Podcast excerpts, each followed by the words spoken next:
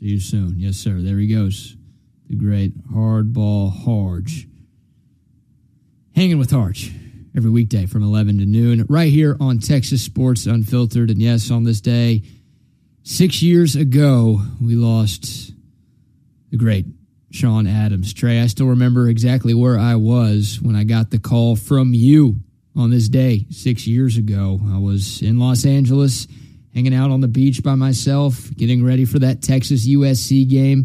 Now, Sean was supposed to be making his way out to Los Angeles for that matchup that weekend, and uh, I got the call, and I'll never forget it, man. Sean meant a ton to me. Uh, I mentioned this on the morning show with Buck earlier today that you know he and Chip were the guys that gave me my first real big break in this business. The first full time job I ever had in sports radio was producing the bottom line with Sean and Chip, and uh, those guys took a chance on. You think I'm a jabroni now? Imagine what I was going into my senior year of college. My God, I was a shithead, dude and they uh, were willing to give me the opportunity of a lifetime to get to work with them and uh, forget the work stuff. More importantly, they gave me the opportunity to be friends with them. And uh, man, Sean became a dear friend very, very quickly. And I still think about that dude just about every single day. He meant a lot to me. I know he meant a lot to you, Trey, and he obviously meant a ton to a ton of people uh, in Central Texas with what he was able to accomplish over the course of his life. I need to preface this by saying I don't have near the history that you or Harge does, but the little bit of time that I got to hang around Sean, I don't know if we ever actually worked together, but there was a point where I was booking him as a guest on shows at 1300 The Zone some, gosh, 15 plus years ago, 15 to 20 years ago. And he was always the nicest guy. You know this, BK, because you've been on both sides of the proverbial booth, if you will. You've obviously hosted a ton, but you've also done a lot in the way of producing. Not every guest that you speak with shows a level of respect for the producer. Sean always did, but that's just because that's how he treated people. He was just one of those genuinely good to everyone individuals. And I'm jealous of that as somebody who isn't always my most pleasant self to folks. And perhaps I bring on some of these curb your enthusiasm situations, but I admire that when I'm around it on others. You, you are definitely a version of that too.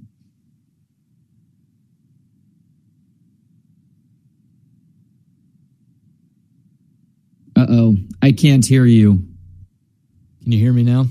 Now I can. What did I do?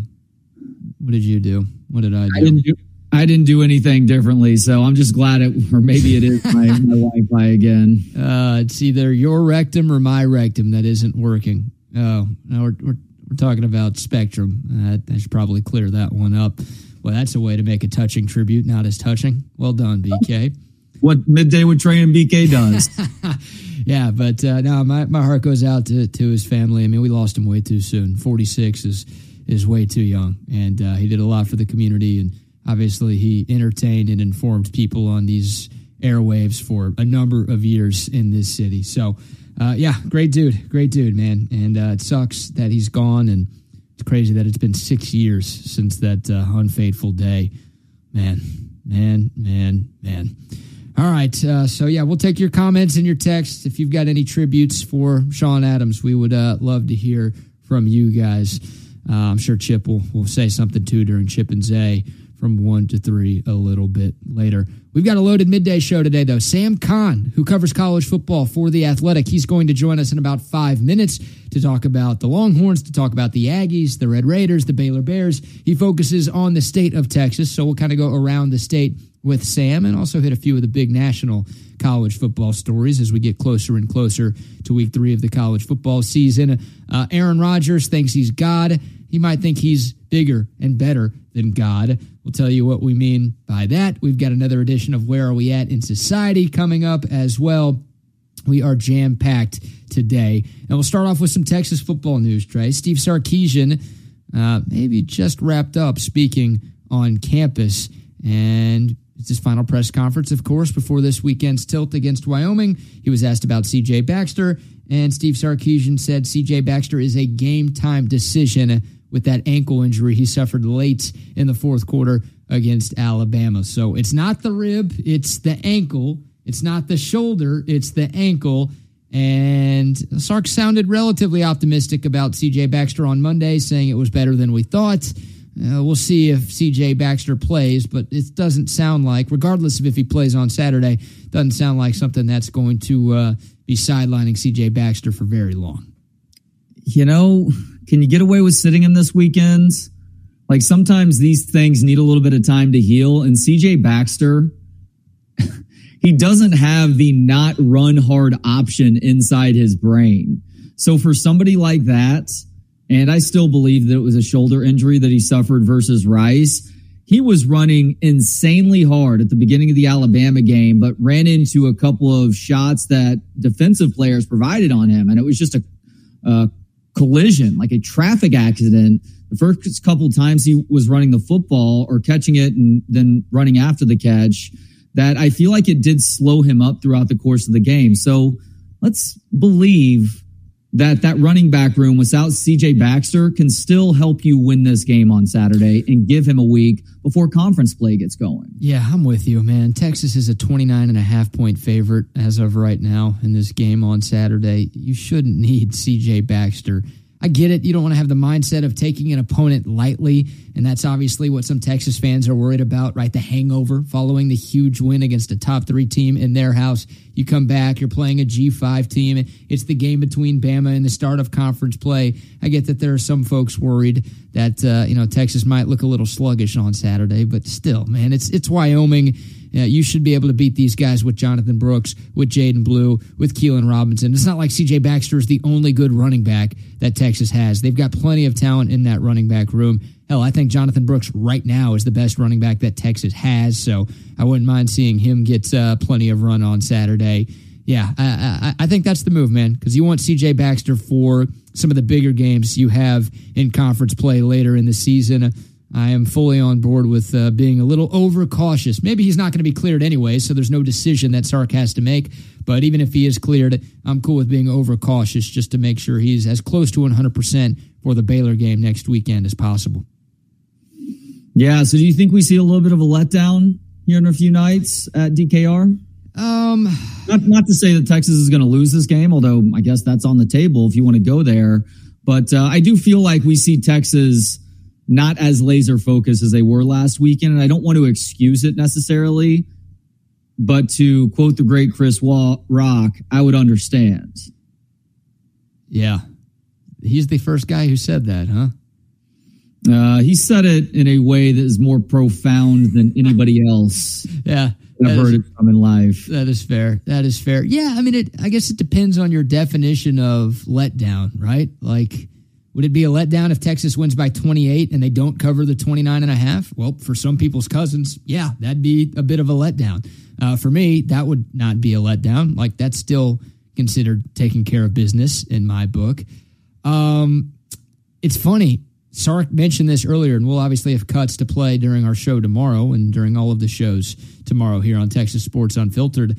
But apparently, Quinn Ewers texted Sark and asked if he could have a players only meeting Tuesday before practice, basically to tell the guys that we need our mindset to be right and we can't let our foot off the gas. So you don't often have players only meetings after wins, especially wins as monumental as the one Texas had. But Quinn Ewers thinking the way that maybe a lot of folks out there, like, hey, this could be a letdown spot for the Longhorns. Ewers got the players together and was basically like, we can't do that. We've got to make sure that we have that same mindset, same work ethic, same mentality that we had going into Bama, going into every other game the rest of the way. Normally, players only meetings leave a sour taste in my mouth because it is happening at a point in the year where things are going off the rails. But I'm with you here, dude. The fact that this is happening after achieving what you did just a few short days ago, I'm a big fan of this. And it is instilling a little bit more confidence in me that Quinn Ewers is a dude and that the play on the field is being matched by his willingness to really step into a leadership role. You heard stories this summer about him insisting the guys stay out there for another couple of reps because he didn't want to end on a negative note. And so I think this just puts another exclamation point on the possibility that Quinn is the real deal as a player and also the real deal as a leader too. You weren't sure that Quinn Ewers was a dude. Uh, you thought he was a a woman maybe before this players only meeting. A dude in the figurative sense, a dude who uh, can accomplish some really special things at college and beyond as a football player. Got it. Okay, so women cannot accomplish special things. It's the dudes who have to. Am I following? In college football, yes, women yeah. are not well, they're not dudes, but they also can't be the dude. I'm yeah. sorry if that hurts your feelings. I'm not sorry because I feel bad about saying that. I'm sorry that it's hard for you to wrap your head around that. And that's not a shot at women. That's just mm. making a basic a biological statement about the difference between men and women when it comes to athletics. Sorry about that, Sarah Fuller, Vanderbilt kicker. Couldn't hey, look, Katie Hnida at Colorado is another yeah. good example. Although that's also a, a, weird example too, if you really want to dig deep. oh man, yeah, dude. I like Quinn Ewers' leadership. In all seriousness, was a point of contention for some Texas fans going into the year and after the Rice game. Like there are people asking if this dude's a good enough player, number one, but also a good enough leader to be the best option for Texas at quarterback this year. And he obviously shut a lot of people up and proved a lot of doubters wrong with what he did in Tuscaloosa. But he's not like I'll be honest. I want my quarterback to be the most rah rah guy in the locker room. I do. It's not necessary though. It's not. There have been plenty of great quarterbacks, both as QBs and as leaders, who aren't the most talkative guys in that locker room. Quinn Ewers is not the most talkative guy. Like that's that's obvious. You can be a really good leader and a really good football player, even if you aren't the rile the troops up type of guy. And I think Quinn Ewers kind of proved that with his play on Saturday. And I think doing something like this, like that also proves the type of leadership that Quinn Ewers has. And that also goes to the maturity of Quinn Ewers, Trey. He's not doing stuff like this last year. There's no chance he's doing anything close to this last year. But that shows you that he realizes the importance of this season, of course, to him, but also to the team. And look, he's smart enough to know that a loss this weekend and, well, everything that you just accomplished, all of the good grace that you built up with that win at Alabama goes completely by the wayside. That's right. And by the way, the leadership wasn't as necessary last year, too. Maybe it leads to a little bit more personal accountability, but Roschon and Bijan had that covered, and some guys on the defensive side had that covered, too. So I'm sure that Sark and others had conversations with him about him playing a position where some level of leadership is necessary. But I think he also looked at that as there being a potential void there. And so he not only wanted to help with what he's able to do under center, or I guess a little bit behind center in modern college football, uh, but to also work on the leadership side of things as well. Absolutely. Hey, our next guest is here joining us right now on the unsponsored hotline, video line. I'm not even sure what we call this here. The great Sam Khan, who covers college football in the state of Texas for The Athletic. Sam, thanks for joining the show, brother. How are you today? I'm good. How are you guys? Oh man, we are fantastic. Really appreciate you uh, spending a few minutes with us today.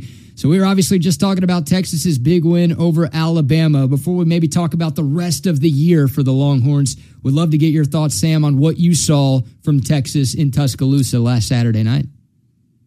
Yeah, I saw a team that is supremely talented and uh, disciplined and, and clean and just unlike any Texas team I think I've seen uh, really in the last decade. Honestly, I mean, it's certainly the best I've seen in the post Mac Brown era. Uh, to go on the road and get a win like that, and and it wasn't a fluky win. It was a win where they won on the line of scrimmage. They were clean offensively with no pre snap penalties. And then the thing that I think stood out to me most was that when there was that point in the game in the second half where Alabama reclaimed a lead, and in the past, I think you've seen times where Texas has really not been able to finish, they kind of put the pedal to the metal and they kept going right at Alabama, being aggressive, uh, attacking, continuing to attack them downfield and really finish them off, and then be able to run the ball at the end of the game when everyone knew they were going to run the ball and, and put them away. It, it wasn't as, as, impressive a win as I've seen in quite some time for Texas, and and it really to me signified that this building job that Steve Sarkisian has done in in three years here in terms of building this roster, getting this program back on track. It's taken some time, but the fruits of the labor are actually starting to show. And now we're looking at a team that I think is a serious factor in the national conversation. Did you not believe that before this weekend, Sam? The Texas maybe had a chance to win a Big 12 championship, but we're on the outside looking in uh, on that national playoff picture? Yeah, I thought coming in that they were the Big 12 title team. Certainly I picked them as, you know, 10 and 2 win the Big 12 championship. That's that's that was where I pegged them. And, and figured I figured one of the two losses would be at Alabama. Just and, and the funny thing is is after the Rice game, I was still not really certain because we saw some of the deep ball accuracy issues were still there, lingering at least in that for a little bit in that Rice game. Protection miscommunications and, and issues up front that kind of made you wonder a little bit uh, because they struggled so much with Rice's front. And you know it's a first game, and you know it's hard to scout for a team when when they've been game planning for you for six months. But it just it, it left enough doubt in my mind that I was like, is this team really going to go do it? And once they did it now to me, there's really no question that they can go to the playoff, not just win the conference, but go to the playoff. They're going to have to avoid stubbing their toe more than once the rest of the way. I think a 12 and 1 Big 12 champion gets in. So so as long as they can avoid two hiccups the rest of the way, I think they're they're in good shape. But that's ultimately what becomes a test for this team is staying disciplined and making sure you don't have a day where you just come out and it, and it doesn't work early on, but you don't find a way to climb out of that hole because they're going they're going to have it. It's the Big Twelve, and I know the Big Twelve is not as good right now as it has seemed in the last few years, but th- these are eighteen to twenty three year olds. There's going to be a day where they're going to come out and things are just going to be a little bit rough. It's a matter of can you bounce back from that? Can you go ahead and pull yourself out of it and finish a game? And so this Alabama game made me a believer that yeah, the only thing standing in the way of Texas going to the playoff is Texas. Sam Khan Jr. of The Athletic is joining us right now here on Midday with Trey and BK on Texas Sports Unfiltered. Sam going from the Longhorns to the Aggies. Uh, boy, I mean, A&M looked good in week one, and they get another opportunity against Miami. Of course, a team that they beat in College Station last year, and they completely fall apart in the second half there. Uh, what are your expectations for A&M this year, and how hot is that seat for Jimbo Fisher right now? Yeah, it's certainly warming up. It, it's very much a, a source of frustration for that fan base because after the five and seven year, we're in year six now. And Jimbo Fisher has been given everything that you need to contend at a high level. They've got all the facilities, they've got the financial backing, they've got the fan support, they've got the NIL, they've got everything. They've got the talent. They've recruited four straight top 10 classes, and then last year, a, a class that ranked 15th but they have one of the most talented rosters in the country and to play the way they did against Miami to struggle to stop anybody to struggle to get a pass rush when yeah. Texas A&M has probably recruited the defensive line better than just about anybody in the country the last 2 3 years and they can't get a pass rush and so the the only question that you have or the only conclusion you can come to is that it's a coaching issue because there you watch you look at the team lineup and you look at how they look when they're out there and they're not missing anything from a roster standpoint. So it comes down to coaching. It comes down to uh, the guys who are at the top who are getting paid the big bucks, and there, there, it is. It is a big source of frustration. And so I, I looked at this team as coming into the year. If things break right, maybe they could be a nine and three team. Maybe they could be a ten and two team. After losing to Miami, I mean, you could be looking at eight and four team, maybe even seven and five, depending on how how this SEC schedule shakes out. I, I don't I don't have a lot of confidence in the staff as it sits right now, just because they haven't shown me. They have ever since 2020 when when the Jimbo had his one really good year. They haven't really shown me anything that instills confidence that they're going to finish this year strong. They had the eight and four year in 2021. They of course they beat Alabama, but there was a lot of games that they lost that they shouldn't have. And then last year, of course, was a disaster going five and seven. So to me, there Texas A&M is very much in a prove it to me mode where I'm not buying in on them having any kind of real bounce back year. And I say bounce back meaning contending for the SEC West until they can prove to me that they can actually win and play good football at a consistent level. Sam, let's stick in the SEC. Just how surprised are you that two weeks into the season, we're all asking ourselves that this is a, the rare down year for the SEC for everyone, maybe except for Georgia? Yeah, it's weird. And I was just talking about this with a friend of mine yesterday. It's who is really in the conference that really impresses you at this point? You know, Georgia is is the reigning two time champ, and they they have a ton of talent. And the thing is, is Georgia's not going to really get tested at any point because uh, their schedule is just not it, it's not what you would hope for for uh, for for a team that's coming off back to back titles, but you know, in the SEC West, Alabama clearly has a lot of question marks. The the way they got beat at the line of scrimmage, uh, you have some quarterback questions, uh, just not not being able to finish. So you have some questions about Alabama. LSU's loss early in the season, the way they looked against FSU, leaves you a lot of questions. Uh, and then beyond that, I don't think there's any team in that in that division that's dominant. Auburn didn't look great against Cal last week, and then on the other side, you've got Georgia, but Florida hasn't looked great so far. The the one interesting one that I'm keeping my eye on in, in the SEC is Tennessee. Uh, they they have Florida this weekend, and I'm curious to see how that goes. If Tennessee goes in there and, and, and puts that one away early, or, or they have a dominant performance, that's one I'm keeping an eye on. Just because uh, I do think they still have a lot of talent. I, I do like Joe Milton. You'd like him to be a little bit better. Uh, more accurate downfield, but he's got a tremendous talent. I love the offense, and it doesn't look like to me even with some mistakes early on in their first two games, I don't see any fatal flaws in them. I, I like their defensive front. I like how well well oiled machine their offense is, and even with the OC change, they haven't really seemed to miss a beat in terms of tempo and, and pace. So they're the one I'm keeping an eye on. I think in the SEC East, but yeah, this is not a this is not a year where you look at the SEC and say, "Oh, you're going to get two playoff teams out of it." Uh, I, I, think this is this is a year right now it, it looks like the conference is a little bit underwhelming. Sam, not only do you cover college football, you cover recruiting as well for The Athletic, and you put together a really good piece about Micah Hudson. Now, I kind of hated it because I wanted him to commit to Texas. It's not you, it's me sort of deal. Uh, but your thoughts look, Texas Tech has been one of the most underwhelming teams in college football to this point. And obviously, Hudson committed earlier this week following Tech losing that game to Oregon to drop to 0 2.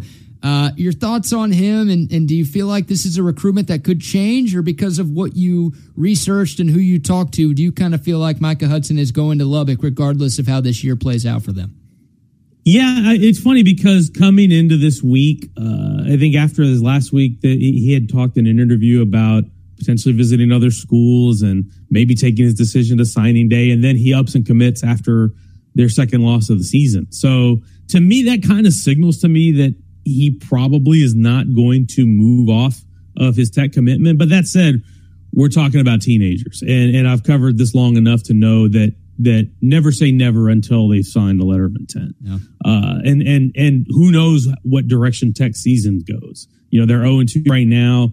Could they bounce back? You know, possibly. But what if they don't? What what what if this ends up being a down year? Does that factor into his decision?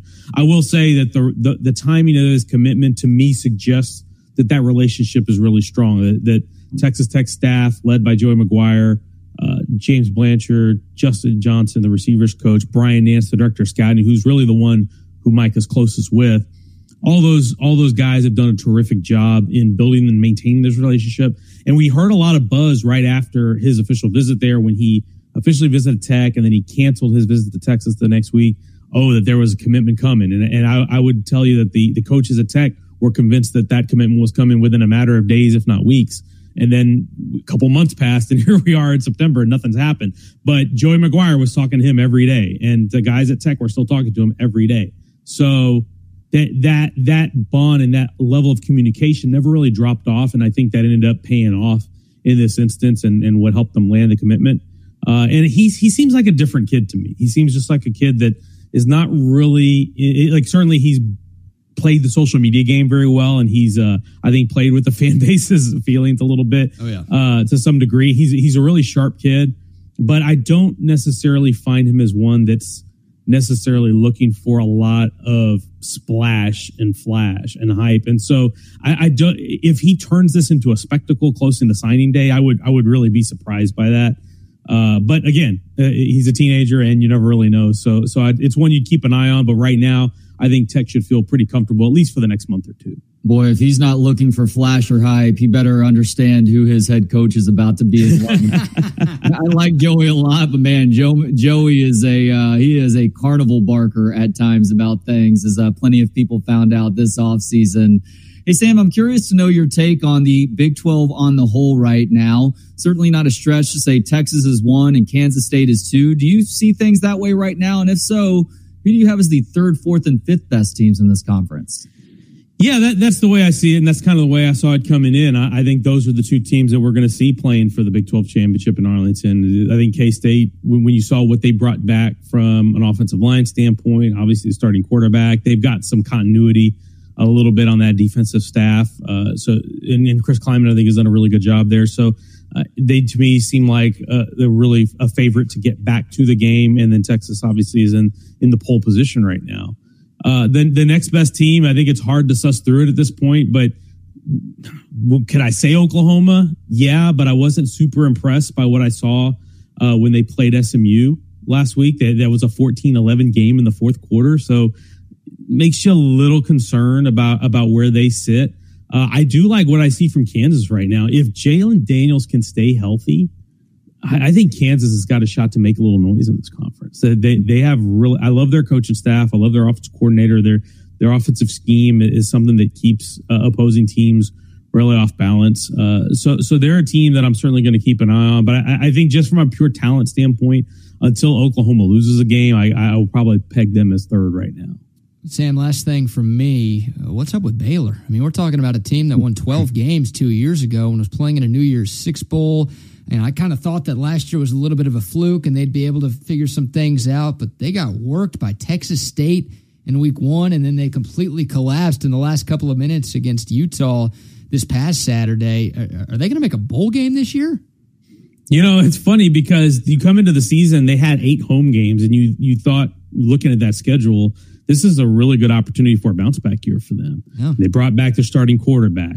Uh, they they've uh, they're now in year three of their offensive scheme with Jeff Grimes, and they outfitted uh, some better skill position talent through the transfer portal. Aranda started going a little bit more uh, focus on the portal than he had in the past, which he rarely really used it before. So he said, okay, you could see some pieces there, and then they open up, and it wasn't like a game against Texas State that they just lost on a last second field goal and it was that it was like a fluke. It was they got outplayed. And if you had if you hadn't changed if you had given them neutral uniforms and removed the logos and asked me which team was the Power Five team and which one was the Group of Five team, I would have guessed that Texas State was just the way the edge that they played with and the the speed that gave Baylor trouble was a little concerning. Now Baylor came out with a lot better energy in week two against Utah, and they looked a lot better in the first half. But then down the stretch, struggled to to take care of the football. You know, threw a pick late, and I, I just don't see with Baylor right now. I don't see the level of talent that I saw two years ago when they won the Big Twelve. They had six guys on that roster that went to the NFL draft, and there was a lot of, of speed and physicality on that roster, and I just don't see it at that same level right now. So. Yeah, I have a lot of questions about Baylor. They have lost, guys, go back to last year. They have lost six games in a row. Mm. They've the last four of last year and the first two so far this year. Um, that is really troubling for Baylor. And the thing is, is I thought I, I, thought they had done a really good job of of reconstructing that staff, and and I thought they were in store for a bounce back year. But gosh, they. They, are gonna have, they're probably gonna get a win this week against Long Island, but when they go into Austin, uh, I can't remember if they're going into Austin or that game's back in uh, Waco. I think it's Waco, but yeah. that that home game that they against against Texas in Week Four, buddy, the way Texas looks, I, I have a hard time thinking Baylor's going to keep that one close. They, just just the way they're playing right now, and so unless something changes in the next couple of weeks and, and they can recapture some of the verve and, and some of the energy and, and, and liveliness that I've seen from that team, what we saw in 2021, then, then I struggle to think that this team is going to be a real factor in this conference this year. All right, last one from me, Sam. I know you talked about Georgia and them being a potentially flawed team. They are still number one right now. Texas has certainly put itself in this conversation too with the win over Alabama. Who do you think the best team is right now in college football? Yeah, I guess with the champs, you have to stick with Georgia for now. But to me, I, am not very much in the. Once we start playing games, I want to give you credit for what you've done. And right now, Texas has the best win. So I, I, see there is an argument for Texas being number one, but Georgia's the champ. They won it two years in a row, and they got a lot of talent. So if you want to put them number one, I'm totally fine with that. I can I can get with that argument. But I will tell you this: if those two played on neutral field today, I think it'd be really interesting. And I don't think it'd be it, it, would not be a layup for Georgia by any stretch. I think that's a that this is this is a Texas team that's going to be a real force to be reckoned with. And like I said, until they have some kind of hiccup or something like that, to me, they're one of the best teams in the country without question. Um, y'all make sure to follow Sam on Twitter at SCon Jr. and check out the great work he does over at The Athletic. Trey and I are both subscribers over there. Y'all should be too. Sam, big fan of your work, my friend. Hopefully, this isn't the uh, last time we get to talk. Thanks so much for joining us.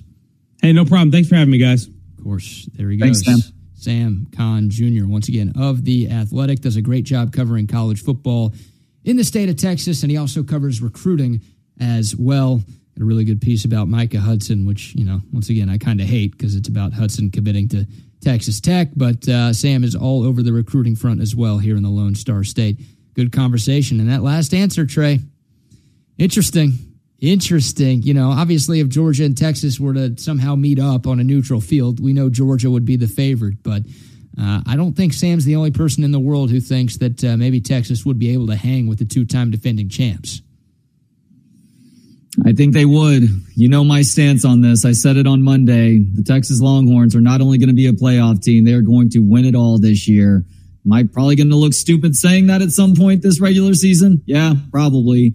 But that's what I am seeing with my eyeballs right now that this roster is good enough to win it all. And I think they have a sort of mental determination too that has been flat out absent from this program far too often over the last 14 years. So now it's up to these guys to stay focused week in and week out, listen to what their coaches are telling them. Their coaches are putting them in positions to make plays regardless of the opponent on both sides of the ball or all three facets of the game if you want to count special teams. And if they're able to do that, I don't think they lose more than one game in the regular season or perhaps in the Big 12 championship game. And if that's the case, then they are 100% for certain in the college football playoff this year. Mm. Yeah, you don't need Texas football to make you look stupid. You do a pretty good job of that on your own, my friend. That's what my kids always tell me, BK. I just I hope you're not sounding stupid on Saturday night. For the love of God, when you're doing post game, I, I hope you're not looking or sounding stupid on that one.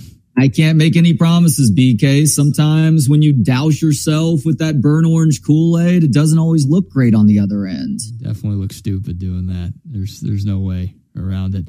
Hey, let's give some love to some of our sponsors. How about a recorded spot from our guy Tom McKay in audio visual consultations? Hi, this is Tom McKay with Audiovisual Consultations. And Camilla McKay. Kid, what time is it? Old man, it's back to sports time. The hockey and football seasons are upon us. And baseball is winding down to the best part. And what about basketball season? I'm 5'2. Who the hell cares about basketball? Yeah, we're talking about watching, not playing. And in that case, you've got everyone covered, right? That's right. Audiovisual Consultations has been providing awesome systems and service throughout Texas for over 30 years. Installing home entertainment systems and livening up restaurants with incredible audio and video systems. We're talking multi-screen video walls. And home entertainment that puts you in the best seat in the stadium. Just give us a call at 512-255-8678. Hey, aren't you forgetting something? Oh yeah, I almost forgot. Hug your kids until they beg you to stop. Watch a game with your friends. And make love to whoever the hell you want. Just give us a call at 512-255-8678 or visit us at avconsultations.com. Go Stars! Go Bruins! Kid. Come on, kid. Shout out to AV Consultations for their great partnership with us. Shout out to the Altstadt Brewery for their great partnership with us. Big fan of Altstadt beer. I'll be drinking some Altstadts with some of the Altstadt crew a little bit later today. Working on getting some remote broadcasts set up for you people. That's right, Texas Sports Unfiltered on the go, coming to a bar near you. Thanks to our friends at Altstadt Beer for making that happen, and thanks to our friends at Altstadt Beer for making awesome beer. Fridge is stocked with it. Hopefully, yours is too. The weekend's almost upon us. Once again, get ready for the weekend. Get ready for another weekend of football with the greatness of Altstadt beer. No impurities, no regrets. All right, what should we get into next? Should we get into um, Aaron Rodgers thinking that he's God? Yeah, because there's a couple of little NFL things here and there. I don't think there's anything that's going to take us all the way to where we at. But yeah, let's start with Aaron Rodgers and his God complex and his attempt to thank people Yeah, we can get into the Urban Meyer stuff in a little bit, but Aaron Rodgers, as everybody knows by now, is out for the season with a torn Achilles suffered in that Monday Night Football game against the Buffalo Bills. How about 75 seconds? That was as long as Aaron Rodgers lasted as a New York Jet. Sometimes 75 seconds is impressive, but I don't think that was a, very impressive showing for Aaron Rodgers in his first game with his new team. He took to Instagram for his first, I guess, official comments, if we call social media official comments these days, since the injury diagnosis. And here's what he said Thank you to every person that has reached out, called, texted, DM'd, connected through a friend, etc. It has meant a ton to me, and I'll try to get back to all of you soon. And a teary eyed emoji and then a heart emoji. Didn't peg Rodgers as an emoji guy, but there you go. I'm completely heartbroken and moving through all of the emotions, but deeply touched and humbled by the support and love. Broken heart emoji. Please keep me in your thoughts and prayers as I begin the healing process today. Prayers emoji, infinity emoji, heart emoji. The night is darkest before the dawn, and I shall rise yet again. Proud of my guys, one and oh. The night is darkest before the dawn, and I shall rise yet again. Who does this guy think he is, Trey? David Koresh? Not totally sure. By the way, can I ask a question on the last couple of symbols slash, well, I guess it's just symbols that he used to finish off this email? Okay. So he put a jet after 1 and 0, so that signifies the Jets. What the hell is the hashtag for?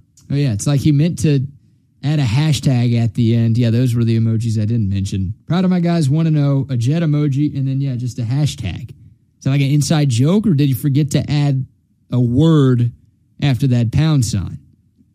You know, sometimes, speaking of the night is darkest before the dawn and I shall rise yet again, sometimes you try a little bit hard to show a depth of character and you just sound like a colossal, a colossal douchebag in the process.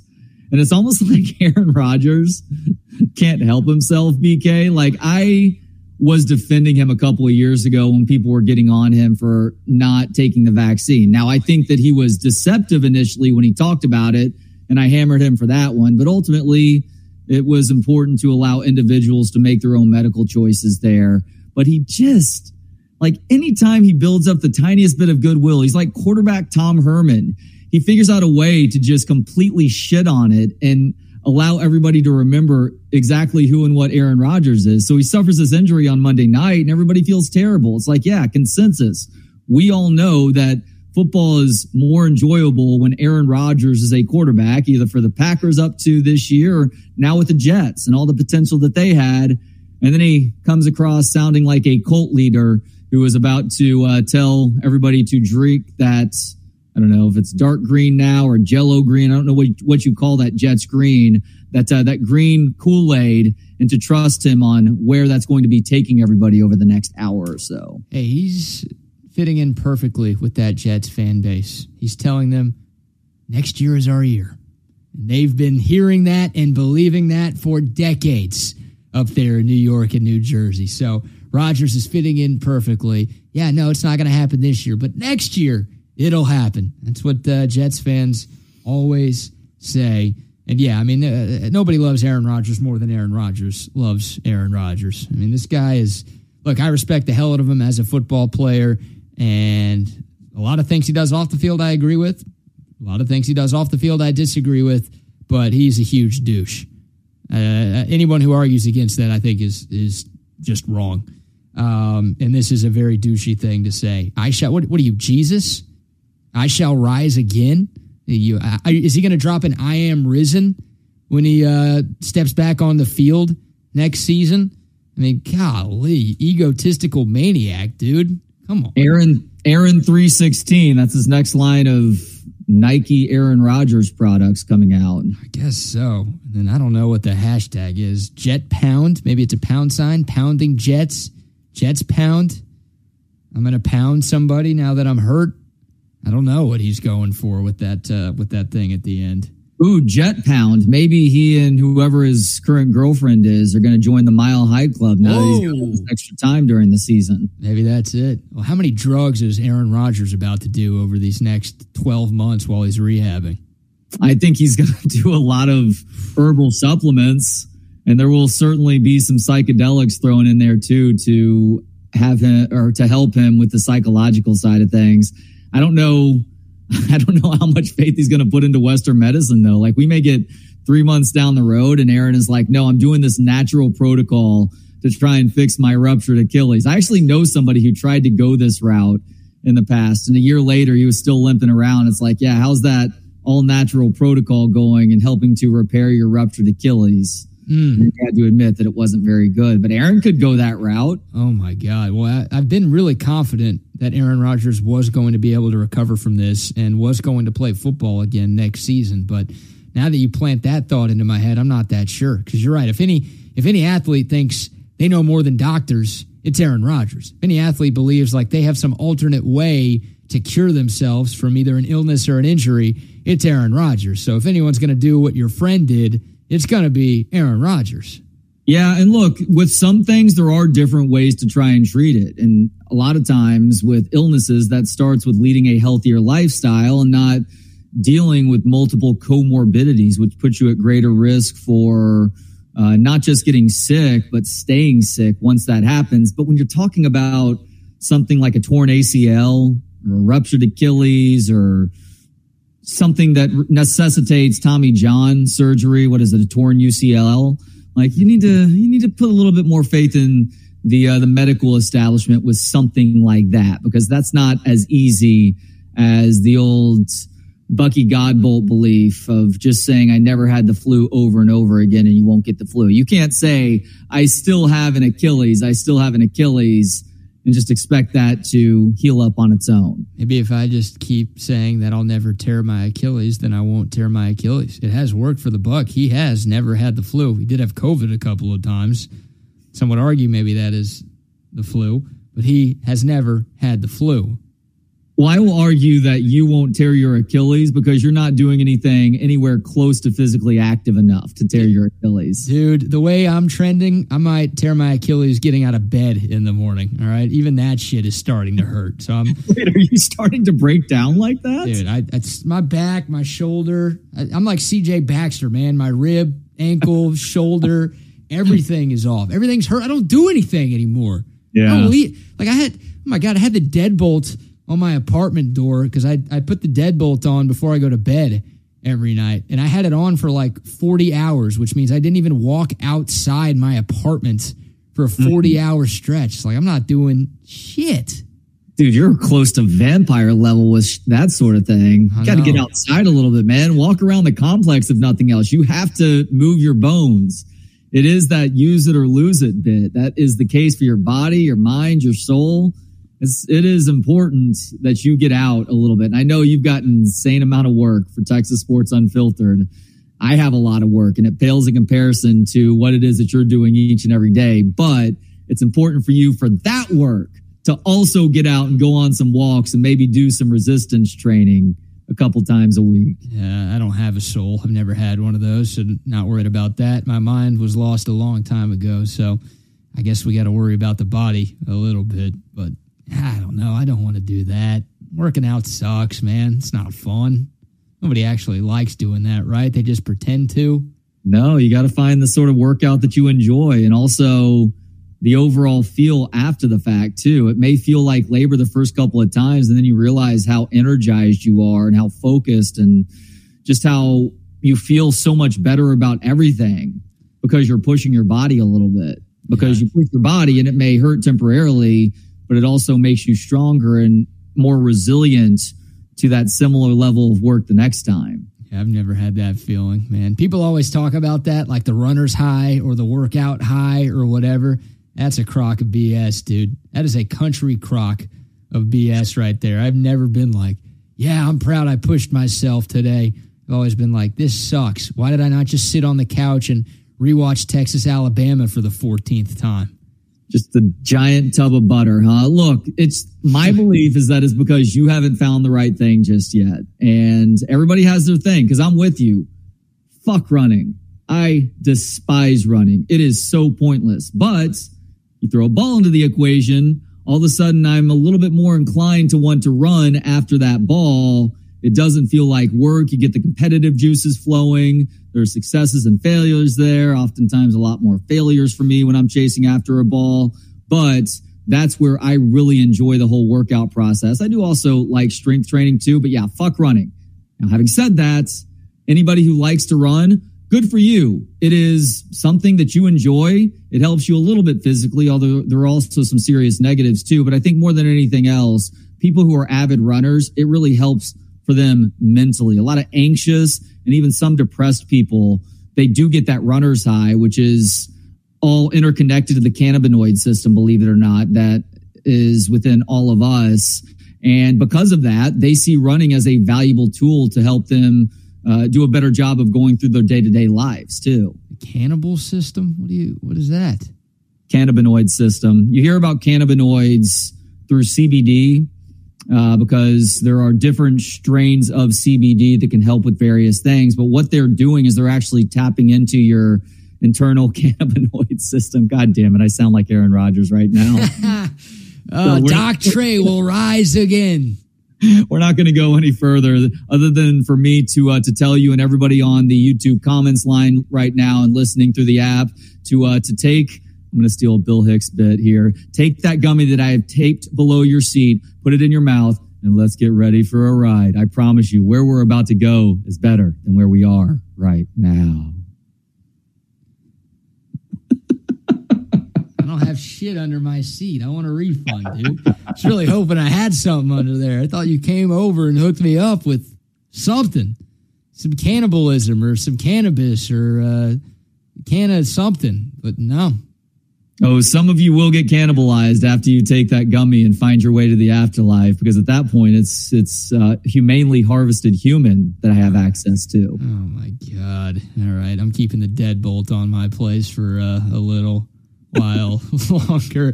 Uh, before we get to where we at in society and talk about one of our newest sponsors, which we're super excited about, I want to tell you all about our friends at Covert Bee Cave. Tomorrow, Trey, I think we're doing our show out there at Covert Bee Cave tomorrow. Are you along for the ride for that? That's the plan. Very good. Trey and I will be doing our show live from 12 to 1, but more importantly, Texas Sports Unfiltered will be there with legendary lifetime Longhorn and 2005 national champion Casey Studdard. That's right. It starts at 11:30. Free lunch will be provided by our friends at Smokey Mo's Barbecue and Verde's Mexican Parrilla. Casey's going to be there taking pictures, signing autographs, and talking some Texas Longhorn football. And if we get 40 people out there tomorrow, I'll have something to give away to uh, one lucky person as well. I'm going to keep it in my backpack, and if 40 of y'all show up, someone's going to be walking out there with a prize. But hey, regardless, plenty of reasons to come see us. The Buck will be out there, of course. Uh, Fire the Cannon will be out there. Megan and Rocky told me that they're going to be showing up. It oh, should sweet. be a ton of fun. Texas football conversation, free lunch. Get your weekend, get your game day weekend. And if you're a member of the tribe like me, get your New Year's weekend started with uh, a good time at Covert Bee Cave tomorrow at 1130. When is Jewish New Year? this weekend. Mm. Saturday and Sunday. I'll be spending uh, a lot of time at Temple on both of those days. Are there lots of jello shots happening at Temple in celebration of Jewish New Year? No, apples and honey is kind of uh, our bid for this holiday. Does the it require of the new year? Does it require you to abstain from food at all? That tends to be a commonality with the Jewish holidays. That is next weekend's holiday, Yom okay. Kippur, the Day of Atonement.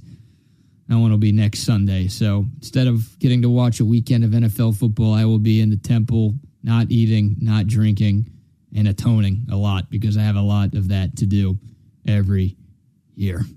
All right, thanks to Covert BK. Come see us tomorrow, and we'll play the Where Are We At sounder before we tell you about our newest sponsor for this show and for this segment. So as we do at 1250 each and every day on Trey and BK, it is now time for Where Are We At in Society Today?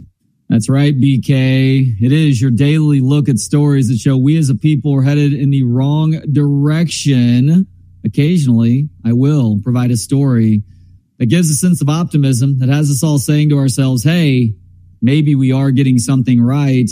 I'm not sure which direction today's story is going to go. So you'll just have to wait for a minute to find out what we're about to discuss. Before that, though, I need to very excitedly tell folks about the newest sponsor here at Texas Sports Unfiltered, who also is sponsoring Where We At in Society.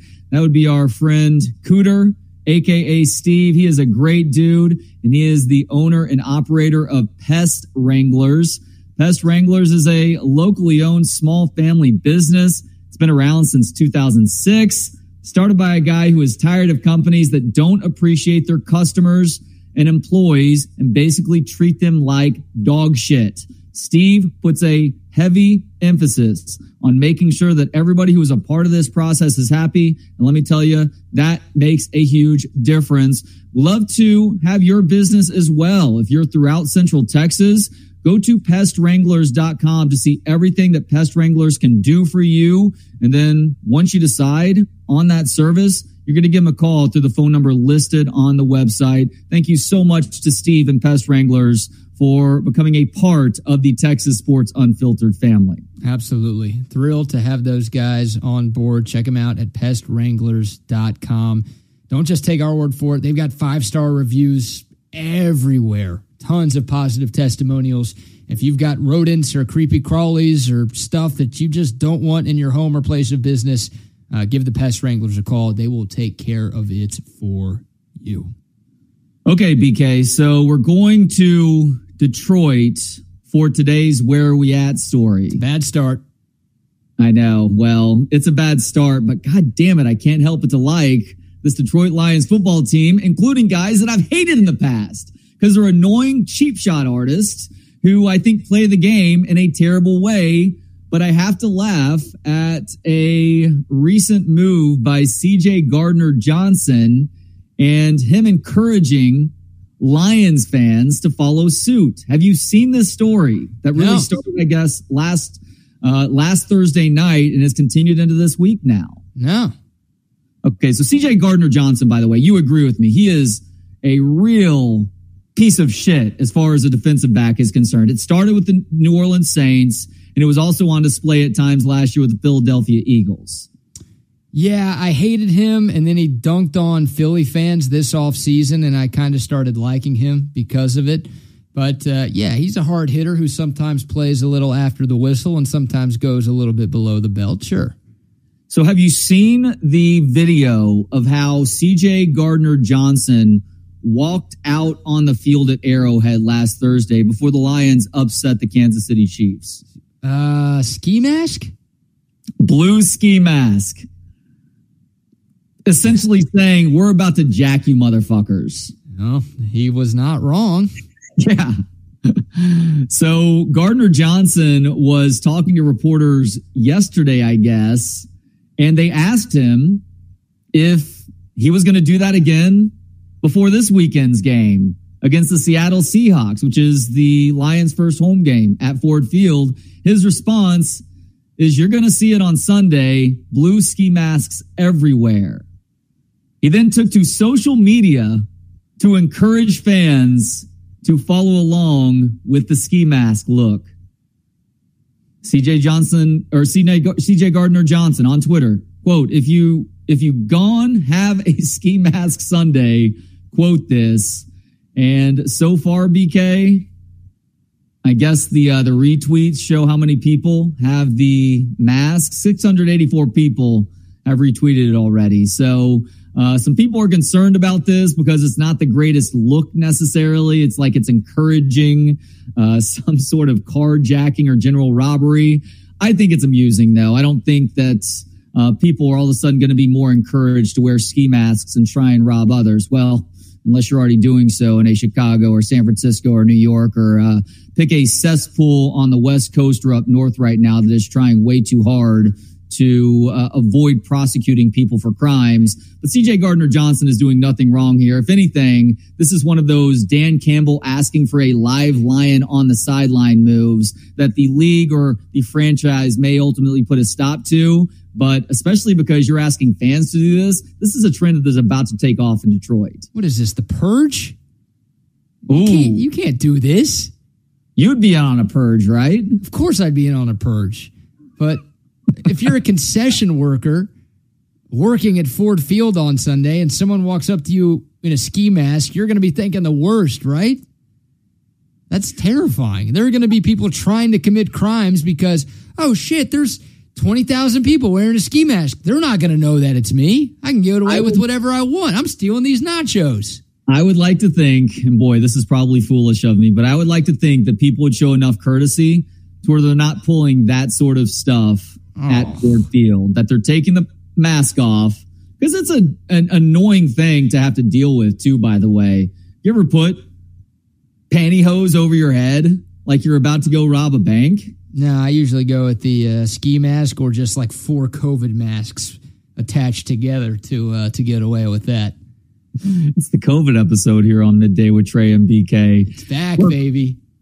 You know what? Maybe we should try and do this tomorrow. Maybe we should each try and put uh, pantyhose on our head just to see how uncomfortable that is. Hopefully, because the ski mask is also uncomfortable. You don't have the eyes cut out. There's no mouth hole or anything. So when you're not rooting the team on from the stands, you're pulling the mask up and just showing your face when you're going to get concessions and things like that. A couple of low hanging fruit jokes here. Uh, the average Detroit resident does not have to buy a ski mask. They've surely got one lying around at home. And I guess this is an upgrade, right? They're used to wearing uh, paper bags over their heads at Lions games. So this is a little more comfortable than that. It's A new era. But I also- Detroit. I don't I don't get this. Like I feel like everyone is rooting for the Lions. They're not villains. Like everybody wants the Lions to do well, right? Like unless you're a fan of the Bears or the Vikings or the Packers, like I feel like the Lions have kind of become just America's sweetheart for this year. Yeah, this this isn't about that. This is about a mentality of we're about to come into your stadium or you're about to come into our stadium. We're going to jack your asses. Like this is get them getting into that fighter's mindset, and it takes different forms based on the team that you're a part of. But this is one that I think will get shut down by somebody. I don't know who. I don't know if it's going to be the Lions or the league that says, nope, this is flat out not okay. CJ Gardner Johnson, if you continue to do this, you are going to get fined. So he'll stop doing so, but the snowball has, has started going down the hill. Expect to see a boatload of blue masks at Lions games this year. It'll start in kind of this Sunday and it'll just be more and more and more people. Maybe there's a point in the game where you're doing it like kickoffs or something. And then you're taking the mask off to cheer your team on, but they need to figure out a way to coordinate this. Maybe talk to the fine people at Texas A&M and see about getting coordinated cheers going, but figure out times at various points in the game where it can just be this massive distraction for the opposition. Are you hearing this? Hearing what? No, I guess it's not playing. I was playing the purge siren in the background. I guess I can't play audio off my computer and you hear it. That's what, What it's going to be. What is the first thing that you would do if you were to take part in a purge? I was surprised at how quickly you uh, you volunteered yourself for this social experiment. What a shame. We're running out of time on today's show. Wow, that sucks. I got to give some love to one of our sponsors. I'd maybe steal a bunch of free Olipop, actually. Nah, I wouldn't do that. I would support these guys. I buy their stuff. I love their stuff. It's awesome. Please It's- don't say you're going to steal a car from coverts when you start your purge. Good Uh, lord! I'm going to rob banks and then give a bunch of money to all of our sponsors. How about that? you like that? Rob from the rich and give to our sponsors. I think that's what uh, Hood Robin did, or whatever that guy's name is. Uh, Olipop, the newest soda in the game, and they've done something that no soda before has ever done. They've made a healthy soda that actually tastes good. This isn't like crap health food that you're going to hate and like, ah, God, I'll drink it because it's healthy, but it sucks. No, Olipop is great soda. All of the flavors you grew up sipping cola, root beer, cream soda, lemon lime, they've got it all. And it's good for you. Nine grams of fiber in every can, only two to five grams of sugar in every can. This helps with digestive support. telling you, it's a great tasting soda that's actually good for you. Thanks to Olipop for their sponsorship of us here on Texas Sports Unfiltered, and thanks to all of our great sponsors for partnering with us at TSU. We are super grateful for them. Trey and I will be back tomorrow from 12 to 1 at Covert Bee Cave. Make sure you come see us, Trey. Hey, BK, real quick before we hand things off to Chip and Zay, doing three to five today. Think I'm going to call that time slot Longhorn Misfits when I'm a part of it. No KD today. He's got something new going on this week, so uh, we're cutting him a break here. Bucky will join me for the first hour of three to five. So from three to four, it's, I think, our first chance to actually do this together as part of Texas Sports Unfiltered. So I'm excited about that. Also talking with Alex Taylor. He covers the Wyoming football team for the paper in Wyoming that I don't have in front of me. So I'm going to call it the Wyoming Star Gazette.